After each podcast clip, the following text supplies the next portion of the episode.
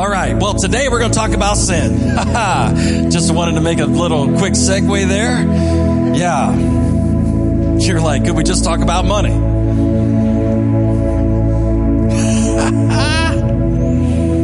All right. Look at your neighbor if that's the first time here and say, he's not usually like this. We usually don't talk about sin on Sundays. Not, talk about feel good things, about, you know, your best life and all that stuff. Why don't you stand to your feet? We're going to read Galatians chapter 5.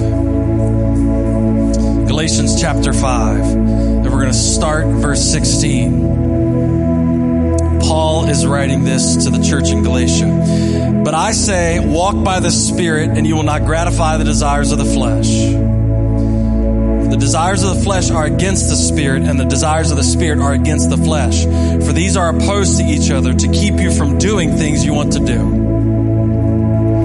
But if you are led by the Spirit, you are not under the law. Now the works of the flesh are evident. Here goes the list. You ready?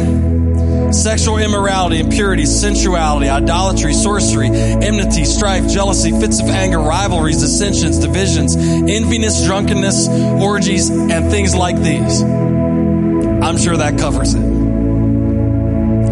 I warn you, as I warned you before, that those who do such things will not inherit the kingdom of God.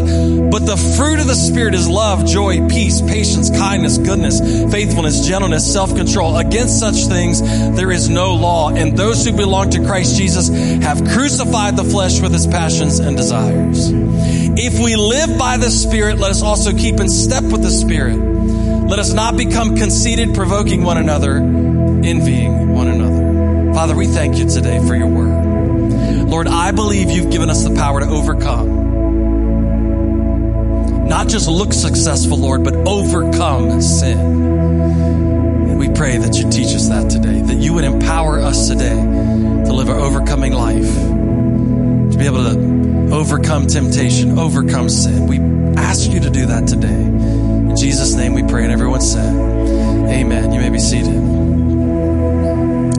Paul's right in the middle of his career when he writes this letter to the Galatian church.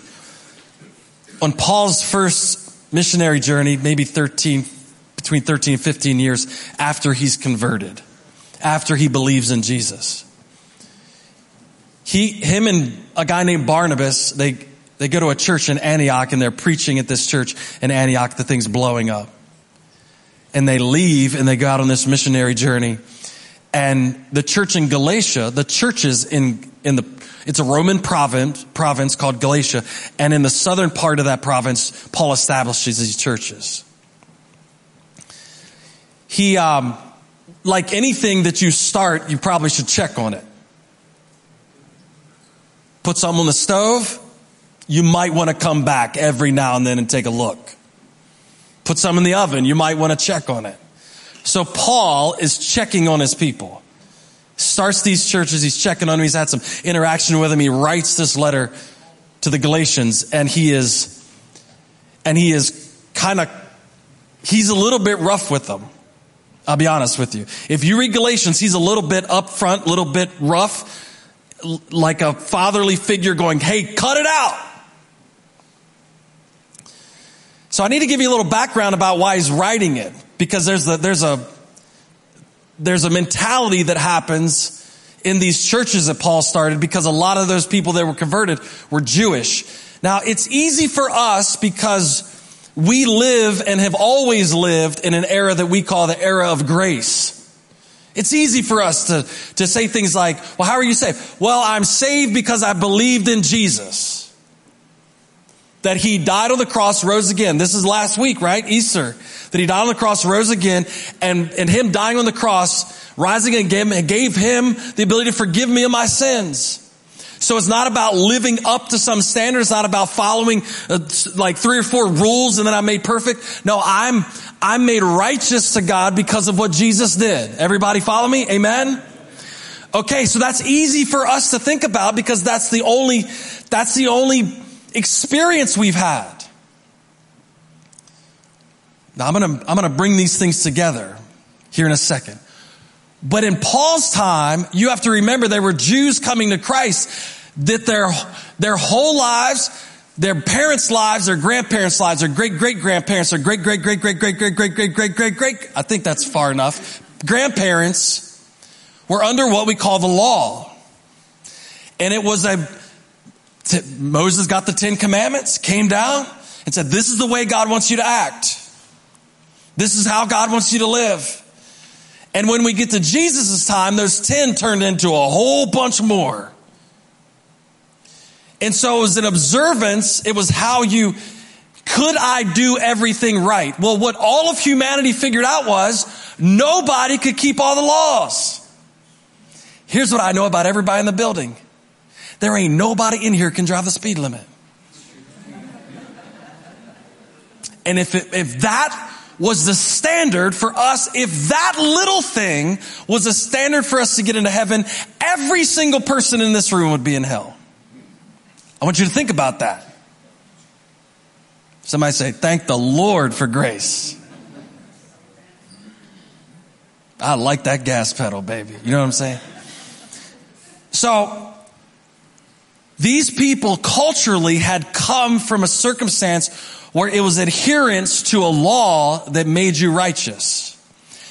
Jesus didn't come to put away all that stuff. He said, now, I'm fulfilling it. I'm completing it. Now, you obeying the law doesn't make you righteous. I have already completed the circuit, completed the circle. I have been the last sacrifice that will ever have to be made on your behalf, and I am now your salvation.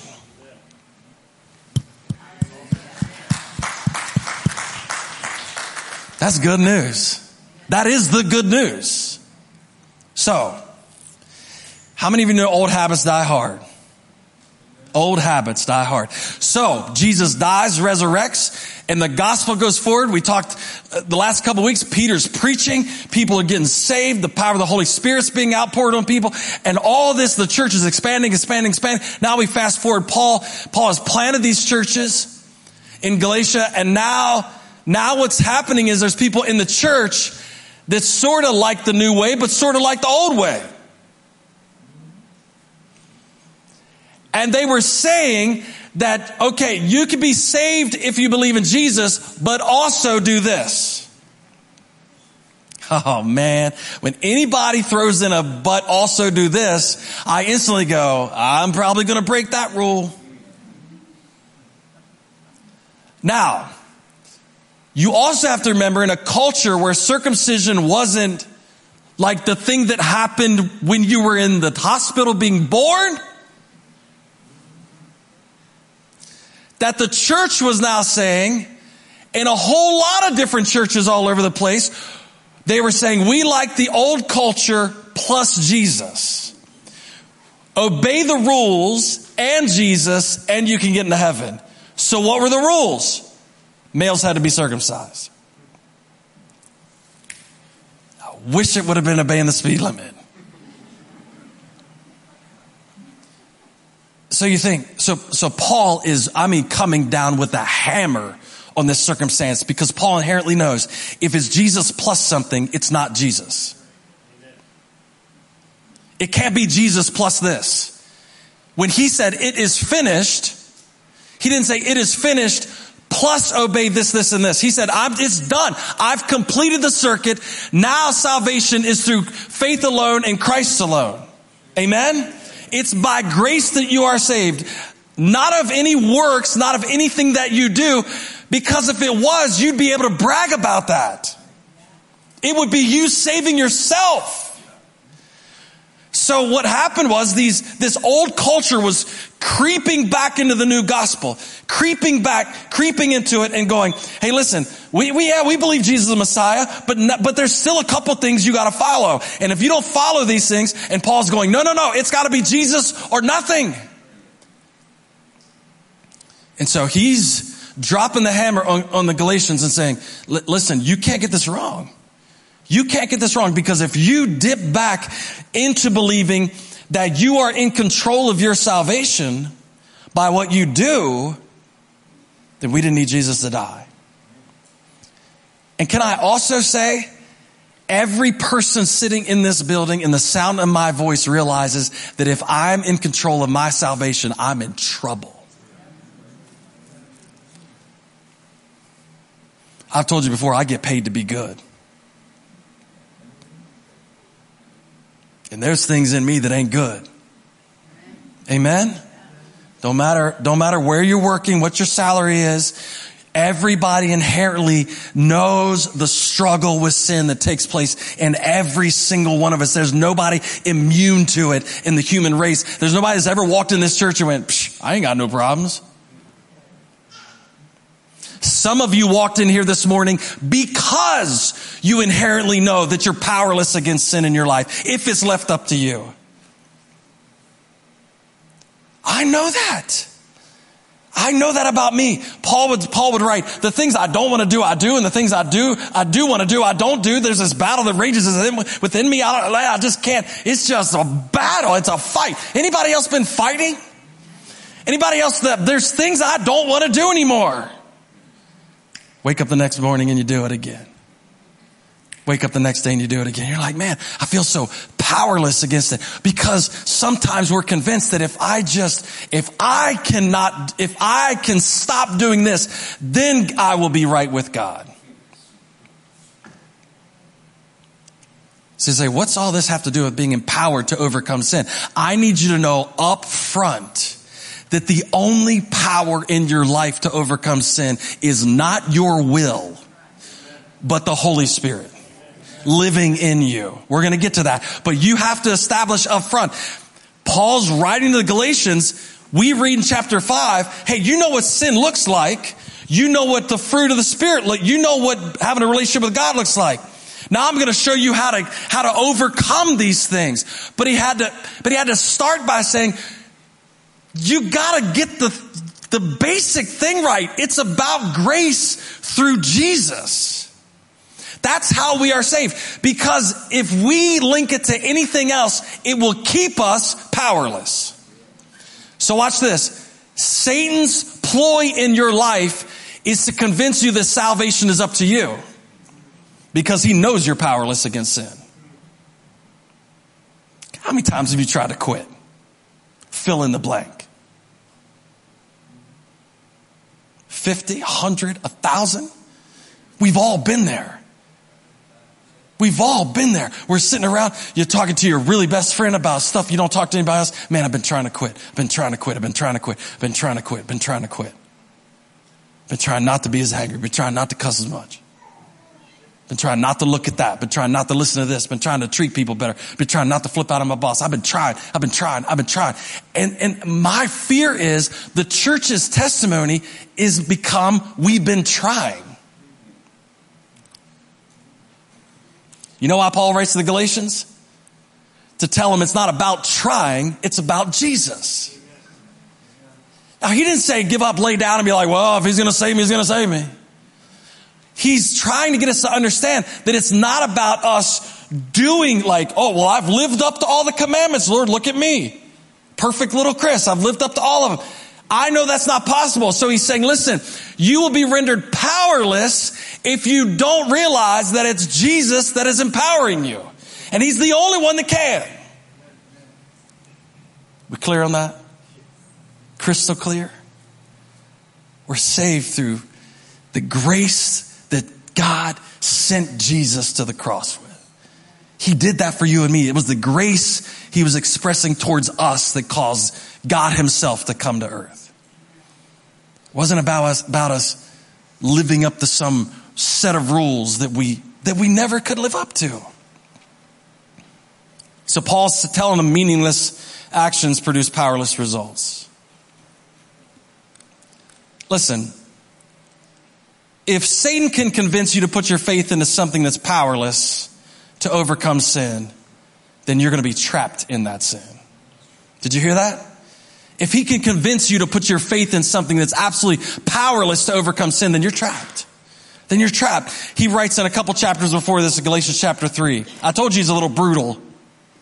He's trying to make sure they get it. Oh, foolish Galatians, who has bewitched you? It was before your eyes that Jesus Christ was publicly portrayed as, as crucified.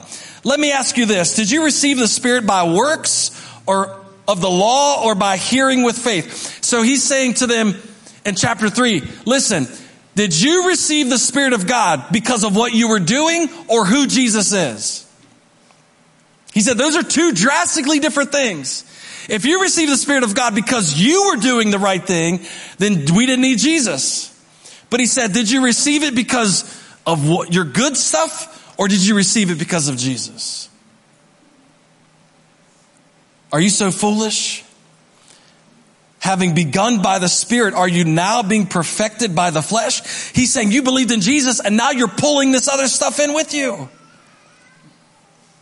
Did you suffer so many things in vain? If indeed it was in vain, does he who supplies the Spirit to you and works miracles among you do so by works of the law or by hearing and faith? Just as Abraham believed God and it was accounted to him as righteousness.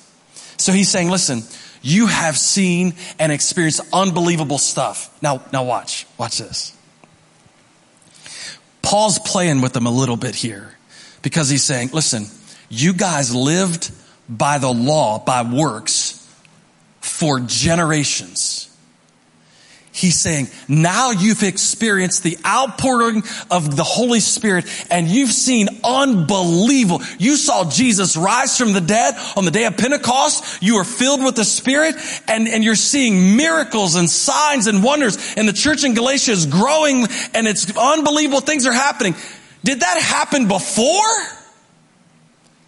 When it was up to you to be perfect, did any of that stuff ever happen? He's saying now that Jesus has come and empowered you with the Holy Spirit, why would you go back to that? Anybody remember trying to do it by yourself? The most disappointing times in my life where I was trying to do it by myself. Trying to impress God. Lord, if I just, if I could do this, you'd be happier. If I could do this, I could measure up. If I could do this, I could, and then, and then it, it sank in one day. I don't have to measure up to God. I can just accept the grace that He's given me, and He said He would empower me to do what I can't do. Like be nice.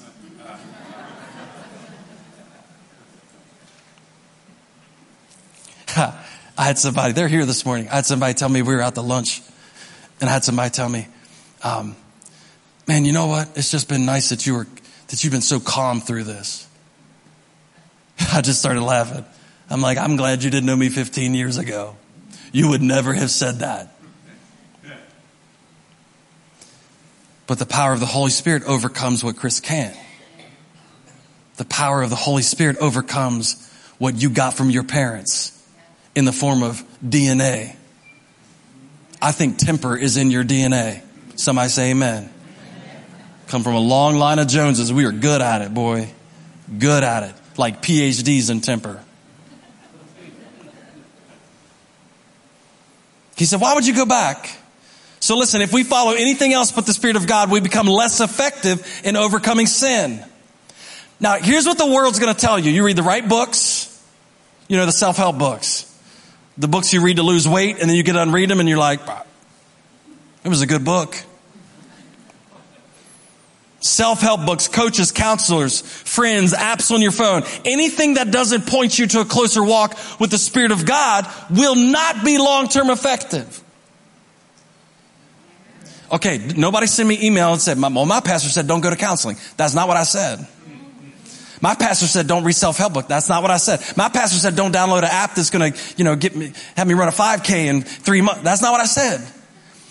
I said, if the things that you're trying to overcome, the tools that you're using do not point you to the Spirit of God, it will never be long-term effective. That's why we go like this. Don't we? Boy, I've tried it. I've tried the app.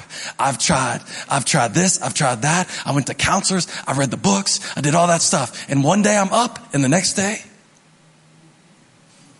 Because if I didn't go and use resources that pointed me to the only one that can empower me to overcome, then it's never going to be long term. It's always going to be a temporary fix.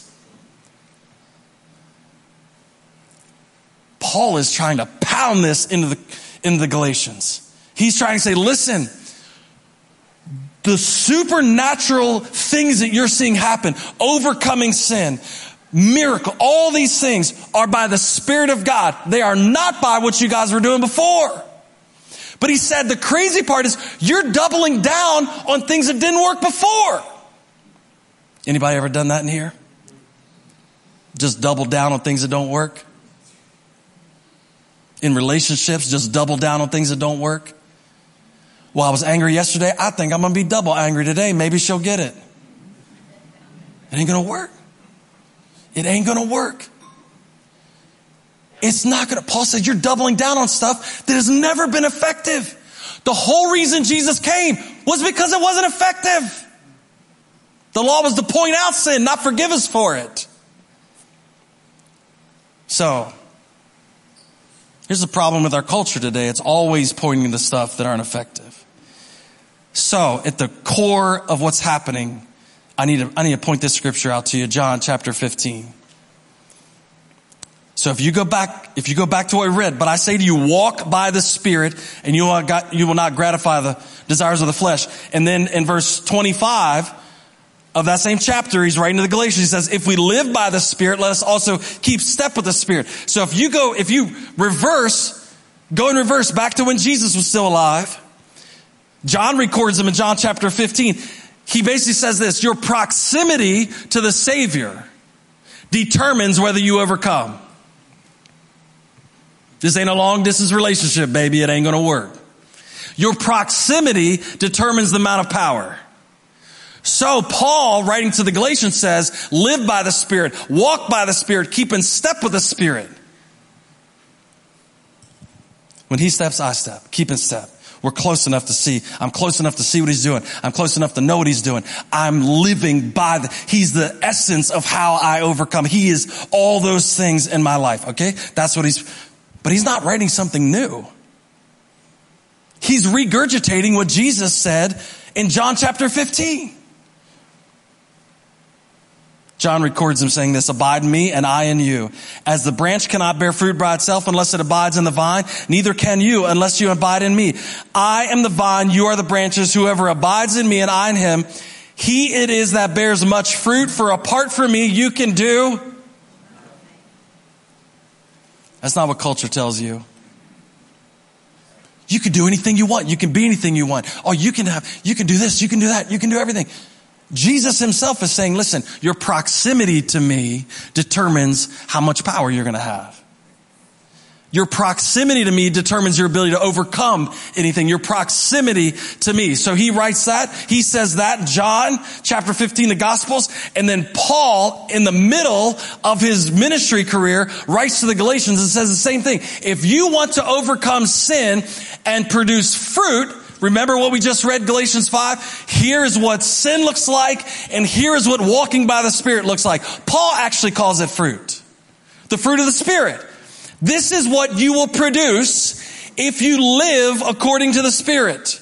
If you let the God that saved you live in you and you walk with Him, this is what your life will produce. He's regurgitating what Jesus said in John 15. He says, if you stay connected, you will produce fruits. But if not, don't expect to overcome sin. You ain't got enough willpower. Look at your neighbor and say, You ain't got enough willpower. I've been living with you. I already know. You ain't got enough willpower. Willpower may be good for a day, but it ain't good for a year. All, all this hype about creating new habits, how do I even know what to create besides the Spirit of God? How do I even know? Listen, you have to realize, like, like what Paul was dealing with back then, our culture has approved of everything now. Except the Spirit of God. How do I even know what to fight? Because everything seems right today, doesn't it? Everything's permissible. You can do whatever you, you can, you can engage in all kinds of stuff. You know what the problem with culture is? Let, let me, let me lean into this for a second. The problem with culture is, is that culture changes. And if you're relying on culture, if you're relying on adherence to culture to save you, then that salvation will change all the time. Anybody remember the 50s? Anybody want to say that they remember being alive in the 50s? Anybody? I mean, I think that's cool. I like the 50s. I like that music. Okay. Can we all agree that what was okay in the 50s is different from what's okay today? And if you're living your life adherence to a set of rules, I'm just warning you up front. It's changing so fast today, you will never be saved by it. Because I'm telling you, the culture is changing so rapidly. What is acceptable today and what you're allowed to do today will not be the same in six weeks. At least the 50s were a little bit consistent.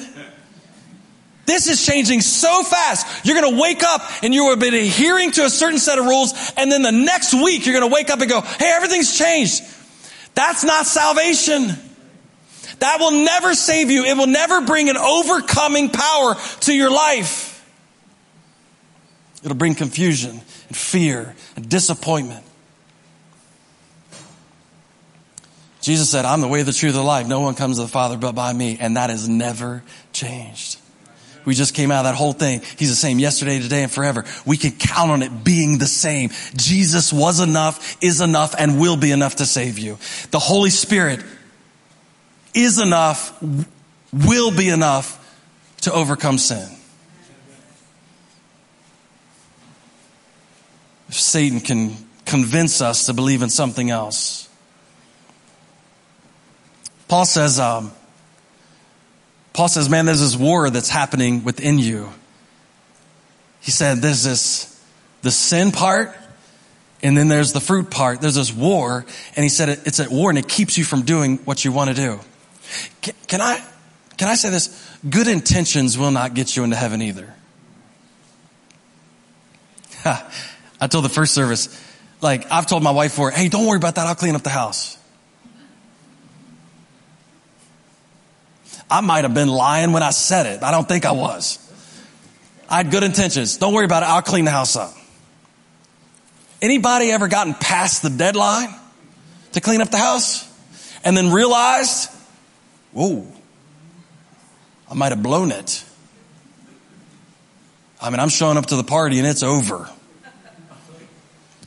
So what's the next thing that comes out of our mouths? I mean, I was going to, I had every intention. I had every intention of making that happen. I had every intention. Paul says intentions don't cut it. He says, listen, there's a war that's going in inside of you that keep you from doing what you want to do. So he said, the Spirit lives inside of you.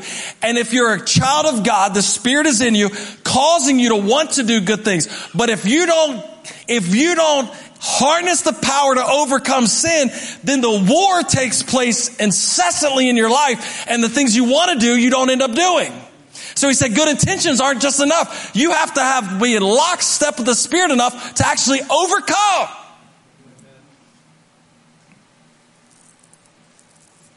So the next time I promise to clean up the house, I'm praying, Lord, give me the power to overcome. Paul said it's not an issue of just knowing that you should. For the desires of the flesh are against the spirit and the desires of the spirit are against the flesh. For these are opposed to each other to keep you from doing the things you want to do. Listen, if you have accepted Christ as your Savior, you're a new creation. Second Corinthians, Paul writes to that church. He said, if anyone is in Christ, he's a new creation. The old has passed away. Behold, the new has come. We are made new when we come to Christ and we're given new desires, but new desires alone don't equal new actions. And listen, there is no part of Jesus going to the cross and resurrecting that his intentions were for you not to also be an overcomer. So he put a new spirit in you. And he wants you to walk so close with the spirit of God in you that you actually have the ability not to just, not to just wrestle with sin, but to overcome it. To overcome it. There's not a person in this room that can't think of one thing right now. And if I could overcome that, it would change my life. If I could overcome that one thing, it would change my life. I'm not talking about cussing. I'm talking about real sins. I don't even know if that's a sin. I'm talking about real stuff. Real stuff that you struggle with, with anger, what you look at, the way you treat people, uh, the things that affect our lives. He didn't create a new spirit in us to have us just barely get by. He wanted us to overcome. What's the message of the church to the world? Hey, join us and you'll be sort of okay. No, it's overcoming. It's the things that, that restore relationships. Overcoming sin restores relationships. Overcoming sin changes the way we raise our kids. Overcoming sin changes the way we treat other people. It's a real thing. He never meant for the church to be powerless in that. Paul's educating the Galatians that after you are made new in Christ, there's a war taking place and we need to be equipped with the right weapons.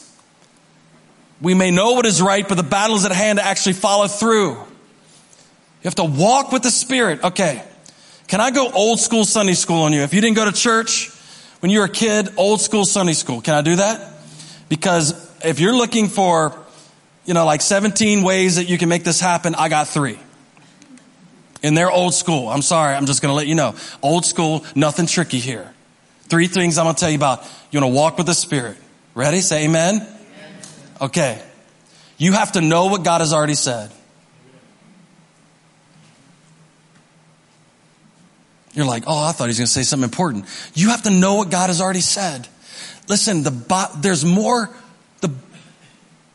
The Bible is in more forms, shapes, and and and ways that it has ever been on the face of the earth. You can get a paper one. You can have a celebrity read it to you. You can put your headphones in and listen to it while you're at the gym or while you're eating ho-hos. Like it doesn't even matter. You can, whatever you're doing, you can have the Bible in front of you. And we're the most illiterate generation to ever walk the planet as far as what God has already said. Why do you think it's so difficult to overcome sin when we don't even know? Most of us walk around, we don't even know that he told us we could overcome sin. So we think we're doomed into this, into this up and down, up and down, up and down, up and down. When he said, I went to the cross and died for you and rose again so that you could beat that. So that the spirit in you could beat that thing. We got to know what he's already said.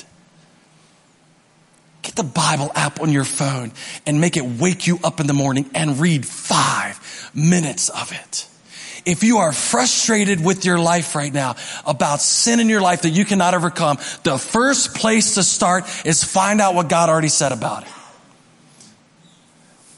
The darkest times of my life, the things that brought me out was I knew what God thought about me. I already knew what he thought about me. Because at four years old, I sat in a church and I had a, I had a beautiful old lady tell me, hey, listen, God loves you. God is for you. God's with you. All those things. And I was fortunate to grow up in that. But if you didn't grow up in that, get into the Word of God and let Him tell you that you're worth it. Let Him tell you that He died for you. Let Him tell you that He's empowered you. And it will change your life.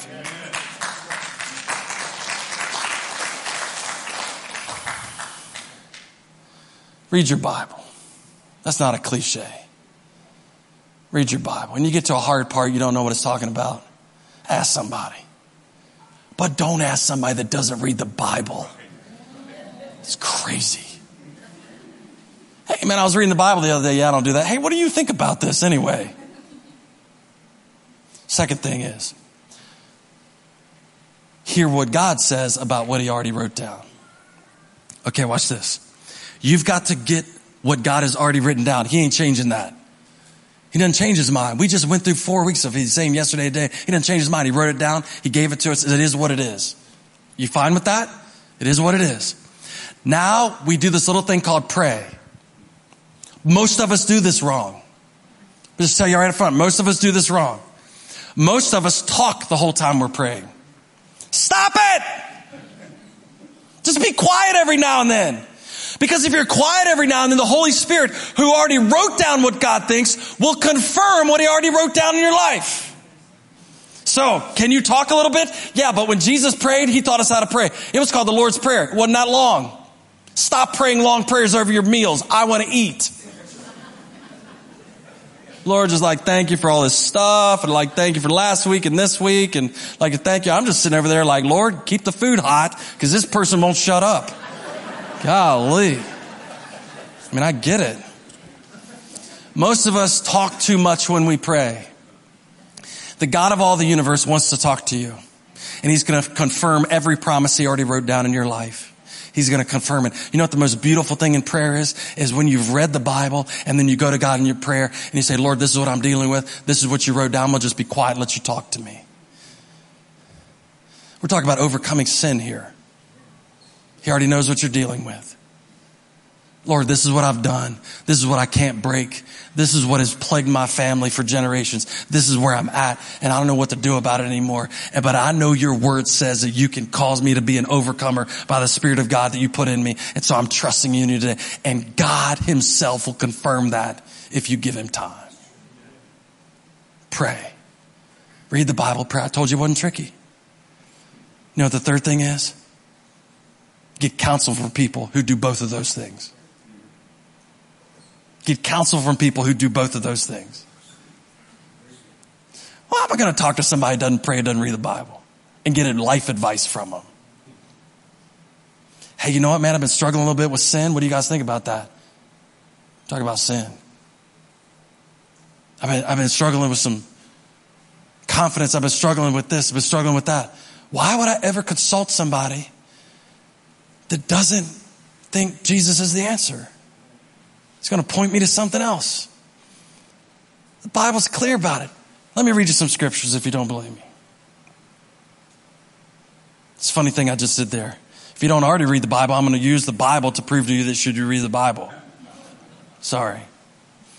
Paul writes to Timothy, his second letter to him in chapter 3, verse 16. He says, All scripture is breathed out by God and profitable for teaching and reproof, for correction and for training in righteousness, that the man of God may be completely equipped for every good work. You want to start overcoming? You want to start walking in lockstep with the Spirit? You, then he said, this is the way the Spirit operates. He wrote it down. Paul writes to Timothy and says, if you want to overcome, if you want to be equipped for every good work, if you want to produce fruit, then read the scripture. Not complicated. Are there parts that you won't understand? Yep. But you didn't understand all of Moby Dick and you read it anyway.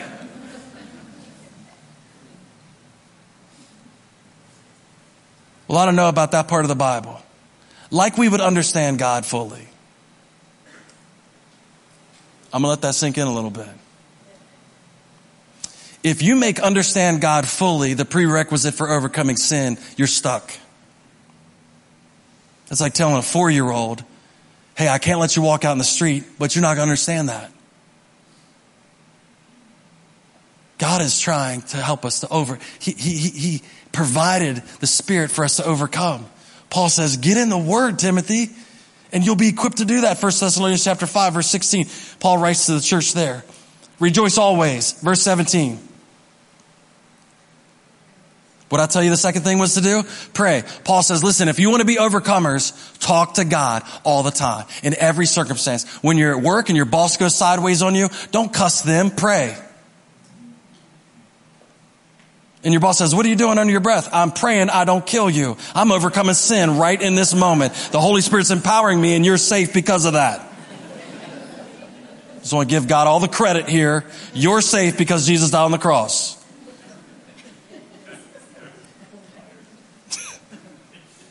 That's a good strategy, by the way. Proverbs 11, 14, where there is no guidance, a people fall but in an abundance of counselors there is safety. Proverbs 15, 22, without counsel, plans fail, but with many advisors they succeed. Get in the word of God, pray without ceasing, and talk to people who do both.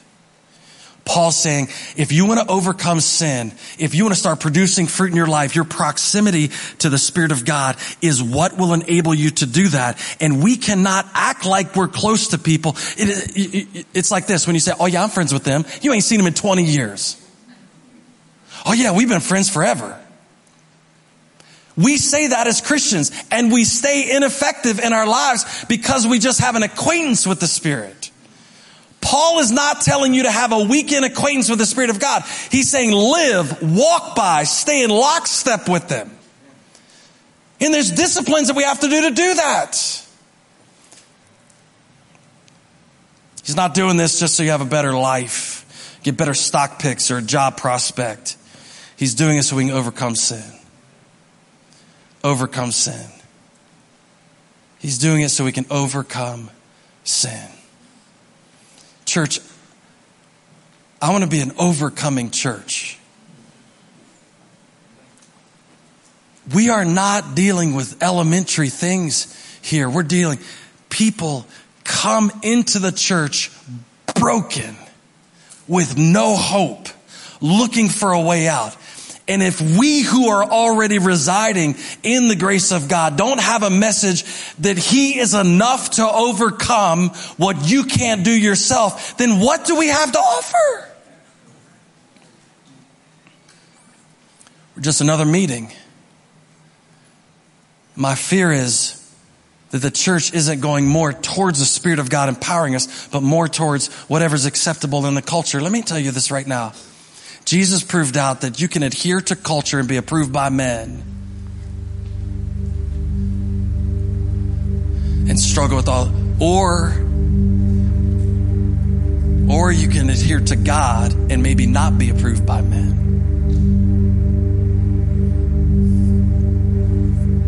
I want an overcoming church. I want a gospel that means something. I don't want just a bunch of people walking into a church building going, well, I'm a little better because I'm hanging around better people. That won't last. What's a really cool place to be? We don't need behavior modification. We need the overcoming power of the Spirit of God to overcome sin. There's things that you do and I do today that He can give us the power to overcome and you not your life and mental energy would be freed up if the Spirit of God would empower you to overcome what you're struggling with right now. How much anxiety would be ripped from your life right now if you could overcome that sin. I've been there, piles. It's like you get an extra day in the week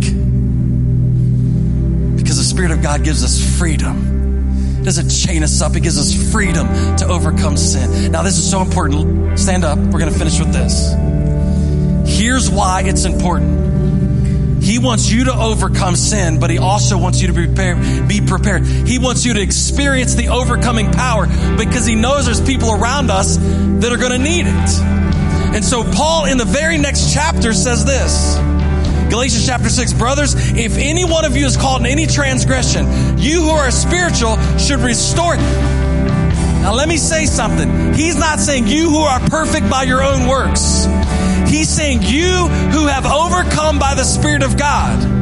You who already know how this works, you who have already been walking with the Spirit of God, have already overcome sin in your life, know how much power is available.